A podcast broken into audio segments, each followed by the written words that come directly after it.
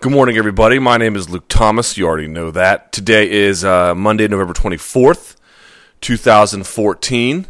And this is the MMA, the Monday Morning Analyst. Now, I'm not sure how often I'm going to do this because I also do my signal to noise column, although that's kind of moving to Tuesdays. I don't want to double it up, but I'll definitely make you this promise. I'm definitely going to do one of these audio recaps of things that I want to talk about on the Monday after a weekend where there's multiple events or a lot to talk about. I haven't decided quite yet. I want to provide extra content, so but this was a perfect weekend because you had Metamoris and Copa Podio, and uh, there was even collegiate wrestling. Obviously, UFC Fight Night 57, which I'm going to save most of my analysis for Signal to Noise, but also Pacquiao as well. Lots to talk about. So I just wanted to you know go over my thoughts from the weekend and and uh, the events that you saw and and go from there. But um, I'll put this obviously you're, you're, listening to this probably on SoundCloud. I'll put it on iTunes. Anyway, no one cares about all that. Let me just sort of get to the event. So Metamoris Five was this past weekend. It was in Long Beach. Attendance looked a little light. I couldn't tell. They usually were in that like old car museum.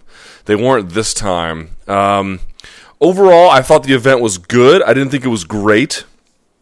I thought the main event was really not great, which I'll get to in a minute. Um, but I, I, actually sort of overall I, I kind of enjoyed what I saw, and there's lots to sort of unpack here. Um, opening match: Garry Tonon versus Zach Maxwell. Garry Tonon is just built for for Metamoris. Like this is a guy who, you know, if you watch him in the IBJJF system, you can tell there's a lot of times he does things. You know, he'll pull deep half when he's not supposed to, or he'll let someone get a pass where he can create some kind of a scramble and. Uh, and it costs him sometimes, you know, but uh, uh or you know he gives puts himself in a vulnerable position and gets his back taken. But in submission only, it doesn't matter because if you give him enough time, um, he's going to get out of just about everything. And you know what? What you often see from some of these old school guys in jiu-jitsu, you really saw it with Renzo. Now, there's some talk that him, he was injured, but you really saw it where it's like, and it's true. It's true no matter where where you do jiu-jitsu, position before submission. You have to have all the elements in place for a submission to work. But the difference is Garry Tonon has so many transitional positions that he can constantly go for things. He doesn't need flat, huge sweeping positions like mount or side control or seatbelt grip with both hooks in from the back. He can do a lot with much less because those are quote unquote different positions for him. Um, and so they, that's why you saw him just going from different leg lock sequence to heel hook sequence and switching the different kinds of heel hooks he was trying and, and, and being able to apply the submission through a series of escapes that he was anticipating from Maxwell. Maxwell, by the way, having some of his traditional omoplatas, which he's known for. Um, great match. Great match. I, I had called Tonon visit via heel hook because I just thought that you're not going to really choke Maxwell, and he's going to be hard to submit with an arm kind of submission, Kimura, arm bar, that kind of thing. Uh, certainly an Americana. Um, but heel hooks are something that Garry Tonon has really kind of added to his arsenal in the last few years, he, and he's deadly with them in a way I don't know if he was necessarily as good before.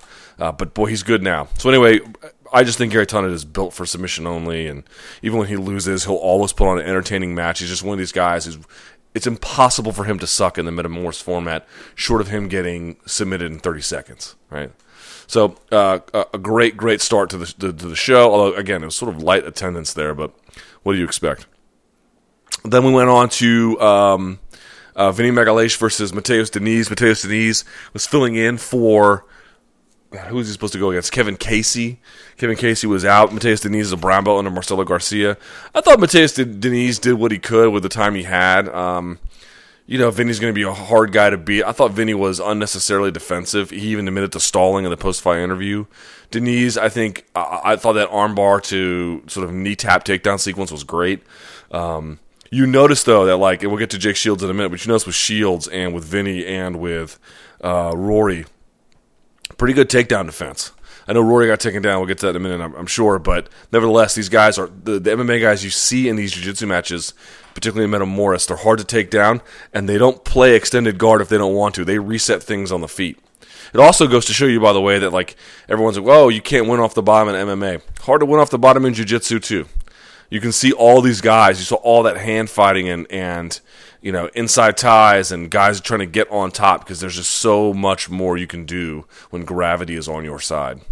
Um, in any event, so you know, this wasn't my favorite match, partly because Vinny was overly defensive and Mateus, I think, is very, very good for the level he's at, but you can see there's another level to his game that he hasn't quite added to yet. Um, so I didn't love it. I didn't hate it. There's a couple of bright moments here or there, but uh, I also thought that Mateus looked like he was trying some passes that would have worked better. He, he had, I think he had a leg weave pass that if you have the gi, man, you can just hold the bottom leg and walk your body around and it just doesn't work when you have no gi. And, and, so they were doing that Three Stooges bit where like Vinny moves back and Mateus tries to follow, and then Vinny moves back like in a circle as you try to secure the pass, and it just doesn't work. And eventually, the guy on bottom, if he's good, like Vinny is, is going to be one step ahead and recapture guard. So not my favorite match, not the best matchups. I mean, one of the sort of takeaways from Metamoris, and this match is a perfect example, is they really have to be very, very careful about matchmaking. They have to find guys like Garry, and that's hard to do, but they have to find guys like Garry or put guys in matchups that just create maximum action. If you get a guy who's like slash MMA slash jiu-jitsu, you know, you have to make it no-gi because they're not going to be as prepared for that kind of thing. And if you get a guy whose style of jiu-jitsu is, you know, I'm going to only work from these major positions that are hard to hold to begin with, particularly in no-gi, you just don't get a lot out of it and you really have to be careful with MMA. Even if you book a matchup on paper that sucks ass, there is still a possibility where you know what this guy was zigging when he was supposed to zag, and and he caught a right hook, and bang, he goes out. You know, Alexi, um, the Alexi uh, uh, Oleinik fight versus um, I think I pronounced that right. I could never pronounce that guy's name. Versus Jared Rosholt from UFC, same thing. Rosholt, you know, was doing what Rosholt normally does, but just was basically defenseless um, in terms of the stand up, 8 1, and goes crashing to the mat. So it's harder to get from jiu jitsu. Like there's less accidents in that kind of way, particularly guys at this level, you know. So not my favorite. Um, Keenan Cornelius taking on uh, Yuri Simões. Uh, this was the rematch of the 2014 Nogi Worlds. I've been talking about that forever. Uh, great match. Yuri having his moments, especially with that knee bar. Keenan put out a video. I just put it on Twitter where he talks about his defense to it. Um, a lot of intricate guard play. Um, Keenan's passing on top, man, is just ridiculous. He just throws the leg by and just. They, I think they call it loose passing what he does, and just sort of steps by these guys with these black belt world champion guards. Like you recall, no, Rodolfo has a very different style of passing. He's not mobile; he's a pressure passer. But you know, remember Rodolfo Vieira versus um, Braulio Estima from I think two Metamorphoses ago. You know, it took him 10 minutes to pass his guard doing a pressure passing style. Keenan passes it in less than 10 seconds when he gets his way. So let me get a sip of water here. Incredible. Um, you know, just shows you how good Yuri is. I thought Keenan was coming on stronger you know, if you go back and watch the BJJ Kumite, I know it's a Lloyd Irvin thing, but if you go back and watch it, Keenan was winning a lot of those matches from the 20 to 40 minute mark, sometimes like 46 minute mark. Um, you know, these matches were 30, 40 minutes. I think Keenan would, would win a lot more of them than he does because he's, I think he beat Kevin Casey and said draws in the last two. You give him a little bit more time, and I think he'd beat these guys. Uh, but that was one of the better ones too, and I'm glad they had a gi match there. You can't have all no gi matches. A secret match: Roberto Satoshi a hell of a competitor against Jake Shields. Man, did Jake Shields show up on this or what, man? Fantastic display from Jake Shields. I, if you go and watch his match with Leandro Lo from like one, I think the World Jiu Jitsu Expo a year or two ago, he did a lot of stalling. Uh, not this time, man. Not this time. Um, he really brought the match to Roberto Satoshi passing, and again with ba- quote unquote basic jiu-jitsu, like he was doing not complex passing at all but he was just relentless with it, and every detail of it was perfect. And he wore Robert Roberto Satoshi down, or Roberto, I'm sorry, Roberto Satoshi. Now, uh, Satoshi is. Um, you know, he's predominantly a gi competitor. He's got a lot of chokes from the back that he likes with the gi. The bow and arrow is a big one of his, for example. Um, so, you know, not necessarily the best use of uh, Satoshi in that way, but they might bring him back. He's very exciting. He's got a lot of dramatic flair, which also people like. But I just want to point out, and uh, you know what? I'll save it to the I'll save it to the Rory MacDonald one. But Jake Shields, I mentioned this on Twitter. This is one of the situations where you look at it and you're like, golly, man. If you have a bad loss at MMA, or maybe you're just not visible in MMA for some reason because you know he's in the World Series of Fighting and then you come to Metamoris and you just flex your grappling muscles, dude, you can just enhance your reputation immediately. I feel like Jake Shields is walking out there not necessarily with the same luster that Josh Barnett got when he beat Dean Lister, but certainly looking pretty damn good. Um, really enjoyed that match. Really, really, really liked it. Very impressed by Jake Shields. No finish there either but nevertheless, just putting on a, a very tightly controlled, aggressive jiu-jitsu competition. Um, you know, and given Satoshi everything he could handle. Really, really thought it was spectacular. Co-main event: JT Torres, Rory MacDonald. This might have been my favorite match aside from the Garry Tonon finish. You know, so you look at Rory MacDonald. Listen, he was much bigger than JT, but clearly from a skill standpoint at a differential, and that was obvious right from the beginning. Okay, but and listen, I don't want to bash Brendan Schaub too much. I actually like him a lot. I've met him a couple times. Could not be nicer. Friendly guy. Good face to the UFC he really is a pretty good guy, and I think that if he could do things over again, he might do them differently. I hope he would say that. But this just goes to undercut the arguments that he was using to defend himself after that debacle against Cyborg Abreu, being like, "Why would I put myself in these compromising positions? I have a UFC career to take care of. This is not a wise step for me." And it's like, dude, there are other MMA fighters, and not just these two, not just um, Rory MacDonald or Jake Shields, even Chael Sonnen. And Chael Sonnen was grossly outmatched against Andre Galvao okay, who go in there and they give it what they have, and maybe they do well like Jake Shields, or maybe they don't like Rory MacDonald, but they go in there and try. Now, I'm not endorsing what MacDonald said, like, I'd rather have my arm broken at Metamoris than tap to JT Torres. I don't think that's necessarily the wisest thing in the world, but at least he's got the right competitive attitude for the most part. I, it's a competition. I'm going to go in there and I'm going to I'm going to try to attack, and I think he did. I thought JT looked incredible also with his arm drag to uh, to the sort of single leg takedown was really nice. Um, great sweeps from leg locks without getting too complicated in the explanations here. Um, man, I thought he had it when he had that Kimura and triangle set up. All the credit in the world to Rory MacDonald through gutting through that. Again, Rory MacDonald, they made him taken down, but he was hard to hold down. Guys, he could get up and he could reset the wrestling, which is where these guys do have an advantage. I actually think that's one interesting feature to bringing in these MMA fighters into these matches because for me, it's always been like, oh, MMA fighter versus jiu-jitsu guy. You're going to make it no gi, which means there's going to be a lot of stalling on guys' parts. And I think that's not necessarily all that fair. Guys like Jay Shields can compete, it appears, at least in those contexts. And you have guys like Rory MacDonald who, yeah, he may get taken down. He's got strong defensive fundamentals to passing to, to preventing the pass, and perhaps more importantly, um, really great in terms of getting back up when he needs to and restarting on the feet, where these guys actually do have pretty good wrestling. So that was a great match, and all. The, I mean, I thought JT Torres looked awesome. Really, really enjoyed that one. Main event, I didn't like at all. You know, I, again, I heard Renzo was injured going in. Maybe it was so. Just two guys who couldn't do much to each other. This was not the same as Comprido versus Saulo Ribeiro. There was just very, a whole lot of static positions, very minimal passing. Henzo looked risk averse. Again, if he was injured, I understand why. It just wasn't a lot to it. I don't know there's anything you could have done from a matchmaking standpoint to, to fix that there's a lot of interest, in, I guess, in seeing Renzo versus Sakuraba again. You guys saw all the the guy with the tiger mask in the front row.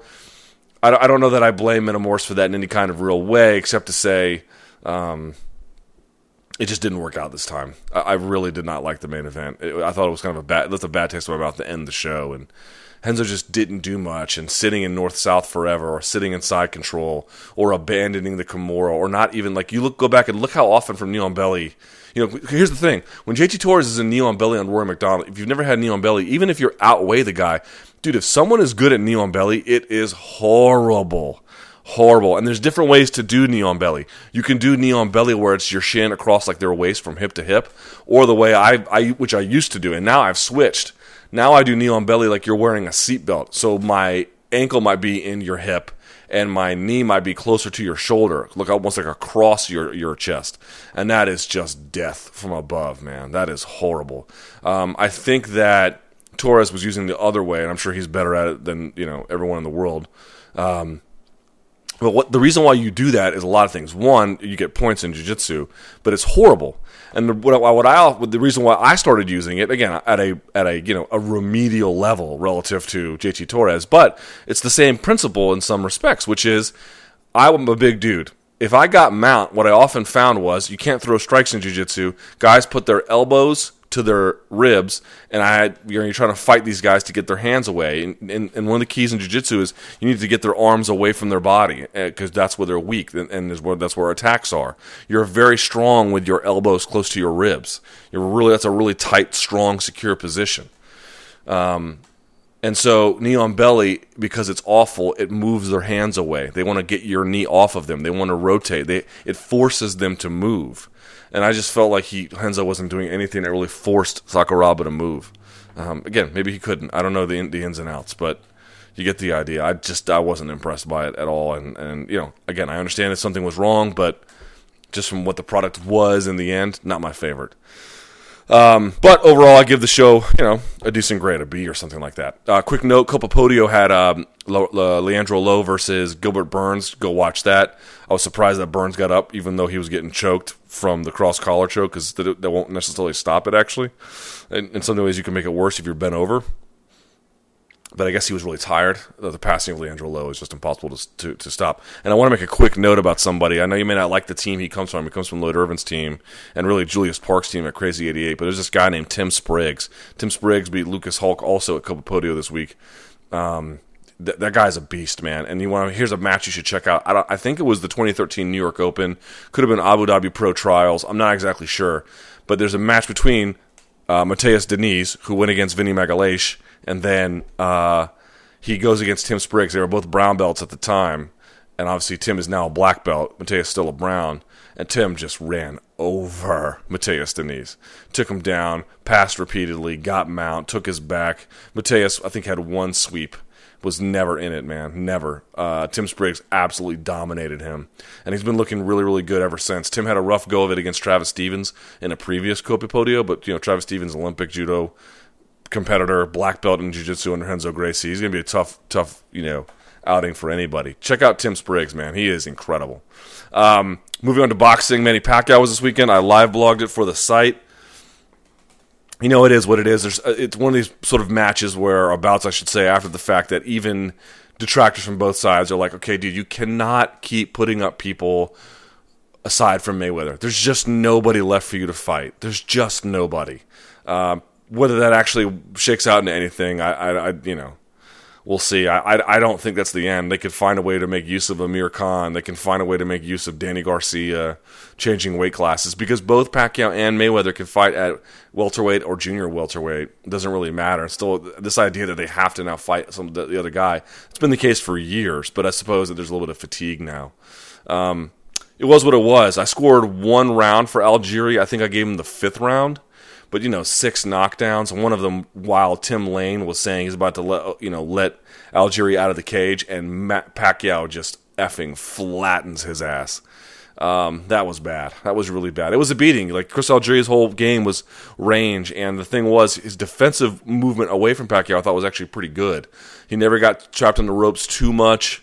Um, he was really, you know, constantly on, on on moving around and readjusting his position. But the problem was Pacquiao was using Algieri's offense to get inside, and so every he was keying off the jab, and so every time he threw the jab, that's when Pacquiao would sort of change an angle because he would he would he would uh, he, he was Pacquiao would back up a little bit too, although he was mostly walking him down towards the end, but whenever Algieri would, would, sort of open up, man, Pacquiao was all over him. Speed differential, skill differential um, power differential. It was just a bad night for old for Chris Algieri, who I thought boxed admirably. You know, getting knocked down the way he did, and some of those knockdowns I agree were not legit. The ones again in the corner where he he slipped on the water, but you know, good. good listen, Chris Algieri showed he's a really technically sound boxer, and he'll beat some other good guys, but I guess an all-time great like Manny Pacquiao, it just was not there for him. As for whether anything will happen with Mayweather, I've sort of given up on the whole, whole idea, while still acknowledging that I suppose it's possible and that my cynicism has gotten the best of me. But like the rest of you, I'll believe it when I see it. Um, all right, so then they, then came UFC Fight Night 57. Um, not a bad event, you know. I, all, all in all, um, you know. Look, uh, let me pull up my results here so I know what the hell I'm talking about because I normally don't. Um, here we go. Yeah, Edgar versus Swanson. Um, yeah, not a bad event. Not a bad event at all. Uh, the opening bout on the card, uh, Doo Ho Choi called that one, man. I didn't do well in predictions on this one. I did well last week on UFC and Bellator, then I duffed on World Series of Fighting. Um, I did poorly on this UFC, but, you know, comes and it goes. Um, Doo Ho Choi, just a total beast of a prospect came out and, and showed why Juan Puig is just you know God these Mexican fighters man they're just not ready for this level you know you got Korean prospects who are absolutely laying waste to them and that, that's to be expected Korea's been good at this for a very long time but um, even at the prospect level, the differential is impossible to ignore. Paige VanZant uh, and Kailin Curran putting on a hell of a fight. Um, again, I didn't know, think it was the most skillful match. I'm not trying to hate on. I'm just sort of being honest about it. And, and these two are earlier in their career. It's fine to say that. I think, um, but a tremendous strategy from Van Zant, constantly applying pressure to someone who's also making their uh, UFC debut, to someone who also feeds off of their own offense. Like Algieri, for example, for Algieri, it's hard to punch when you're going backwards a lot, man. You know, and that's the case here. Curran constantly getting pressed and controlled uh, against the cage. So a really strong performance by VanZant. Um, Akbar Arreola beating Yves Edwards. God, poor Yves, man, he has to be towards the end of his career. Well, he's had a great, in some ways, legendary career at lightweight, if you really think about it. But I think the end might be near. Um, unfortunately, um, let's see. Uh, Vick versus Hein. T- I didn't enjoy his fight at all. Um, Narvaez versus Barnatt. I didn't enjoy this fight at all. And Magomedov, I thought looked okay. Wiman versus uh, uh, we move to the main card. Wiman versus Vallie-Flagg, a spirited contest. Good to see Wiman back. I wasn't sure that the time off was going to be one of the situations where um, it produced a lot of rust or because he's had such a sort of a rough and tumble career, it was nice to get him to heal and then come back from a sabbatical. Looked to be like it was the latter, which is good. I like Matt Wiman. He's a fun, interesting guy, and he's good to put on cards like these. You know, Matt Wiman is guaranteed. He has, yeah, he does have some technical ability, and he has a lot of courage, and he likes to get in fights where a lot of things happen. So a lot of wins there for the audience and for the UFC and for Wiman himself. Uh, Benavidez just dusted Ortiz. Um, Dustin Ortiz is a credible fighter, you know. Like this is not to disparage him. He's a really good guy, but he had nothing for Joseph Benavidez. Uh, Alexei Oleinik, Jared Rosholt, MMA heavyweights are going to MMA heavyweight. Terrible fight. Two guys who don't belong in the organization, but it is what it is. Uh, Chico Camus, Brad Pickett. Man, I, I'd struggle with this one. I, you know, I uh, I wasn't sure about that 30-27 scorecard. First of all, and then second of all. Um, Man, Brad Pickett at flyweight is just a tough road to hoe. In a bantamweight, and this is the way he beat Demetrious Johnson, he really had a wrestling advantage in addition to being a guy who could bang you out. And so it really created a problem for guys because um, you know, they had to weather any kind of sort of striking storm he had, and he could easily change levels and pick him up. He had good, good strength. He wasn't necessarily at a speed differential there, but when he tried to, eh, you know, get to the top of the division, he just didn't have all the requisite skills to make it happen. Certainly not on the floor, and he couldn't mix things up. Like he, he really sort of competes in direct phases. He's striking and then he's wrestling. When he's not wrestling, then he's striking. Guys like Barao are much more fluid between the spaces. And so he thought, well, I'll go to 125, but he's a little bit older. He doesn't quite have that. He doesn't at all have any kind of speed advantage. In fact, he's got a, major speed differential. You know, it's really kind of bad. And um, I just feel like you know what's great about Metamoris relative to you know it's no one's fault or, or anything else. It's just the way humans interact. But I've been talking about it over and over and over and over again. The wrestling in MMA, it's getting kind of bad. And the problem is, you see, you saw in this Benavid, oh, excuse me, this Camus uh, Pickett fight where they're just wrestling against the cage. But these guys are getting so good at defensive wrestling against the cage now. It's really, really hard to do something effective there. And Metamoris, if you want takedowns, and this is why you see fewer of them, in addition to the guard pulling, you know, what? you want to take someone down in open space. It's hard to do. It's hard to do, but it forces you to get good at it, like anything else. If you that's your only option, you know, maybe there is a ceiling to what it will be versus having a, a, a surface to wrestle against, like a wall but nevertheless, it, it, it makes it better. And so I'm really sort of impressed by those uh, attempts at Metamoris. But in this one, Pickett couldn't really take down Camus in open space, and so had to use the, the, the cage a lot. And as a consequence, Camus was able to get back up. Um, and Camus seems to be more natural flyweight than Pickett is anyway. Uh, Barboza Green, just a bizarre fight for Green. I don't know what he was doing. Uh, you know, trying to play, say like, "Oh, your strikes don't hurt me. I'm going to dust them off," which you know I don't think anyone. This is not like the regional scene where you can do that and then have all this glory. You know, you're fighting at the highest level. Guys just don't believe you when you do that, or they know that it did hurt. It doesn't. It doesn't work. It doesn't work at this level, and it didn't work at this level. Barboza dusted him for three rounds. Did basically whatever he wanted to do. I thought that Green was going to be more active with his offense, and what I found was that when because Green can be creative and he can slip in in certain pockets where you other guys normally don't because he has a lot of spontaneity to his game. But against someone like Barboza who hits so hard and is so lethal, he was forcing Green to constantly reset and he never really got into any kind of creative flow. Against guys who have a high output but don't quite have that same lethality um, to their game, say like a James Krause, Greens m- opens up much more, and couldn't do it against uh, Barboza. And then, of course, uh, main event Frankie Edgar versus Cub Swanson. Hell of an event, uh, main event. Uh, Frankie Edgar, just incredible, you know. I'm glad he didn't take that much damage this time either. A little bit in round one, maybe a little bit in round two as well, but as time went on, he was just pouring it on Cub Swanson. And um, Cub looked good on the feet early, you know, but Frankie Edgar just won't be denied. And, you know, a few of those takedowns were stuffed. I think by the second round, it was like four of seven. Uh, let me see the final fight metric stats just so I can. Uh, uh, I want to see for my own edification what they were. But um, Frankie Edgar's incredible, man. You know, guy 33 years old. Everyone had kind of slept on. And I said it was the kiss of death that they had given Cub Swanson that. Um, the promised title shot, although he had the huge win streak coming in. You know, listen, you guys saw what you saw. I mean, there's just no way to deny Frankie Edgar. And I know everyone's going to try. They're going to say, and it'll, it'll work too. They're going to say, well, listen, Conor McGregor is going to beat Dennis Siver. and when he beats Dennis Siver, he deserves to take on Jose Aldo. But the reality about that is, everyone's like, oh, well, you know, it's. Um, no one wants to see Frankie and Aldo in a rematch. And maybe that might be true, although that's exactly what should happen. Listen, if you want to argue for Conor McGregor because you think McGregor versus Aldo might be exciting, then say so. And if you want to argue for Aldo versus McGregor because the two haven't fought before, then say so. And if you want to argue for Aldo versus McGregor because you think that it'll do more box office business, and I'd agree with you, then then argue that. Don't try to compare resumes. Don't. Because you're going to lose. Right? Charles Oliveira is better than anyone that McGregor has beaten except for Dustin Poirier. And Cubs, or I should say, uh, Frankie's win against Cub is better than that win against Poirier. Sorry.